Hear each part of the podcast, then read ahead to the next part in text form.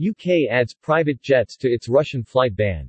UK Transport Secretary Grant Shapps announced tonight that he has strengthened the previous flight ban on UK airspace, that previously included Russian flag carrier airline, Aeroflot, to now include any Russian private jet.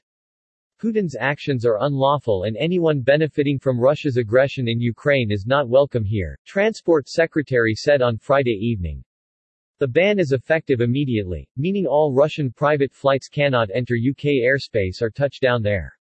The UK Civil Aviation Authority CAA, had already suspended Russian Aeroflot's foreign carrier permit, until further notice, in response to Russia's brutal full-scale invasion of Ukraine. Ukraine, the UN, NATO, the US, the EU and the rest of the civilized world all denounced Russian onslaught in Ukraine as an unprovoked aggression. The UK had previously announced a ban on Aeroflot as part of a series of economic sanctions against Russia over its invasion of Ukraine.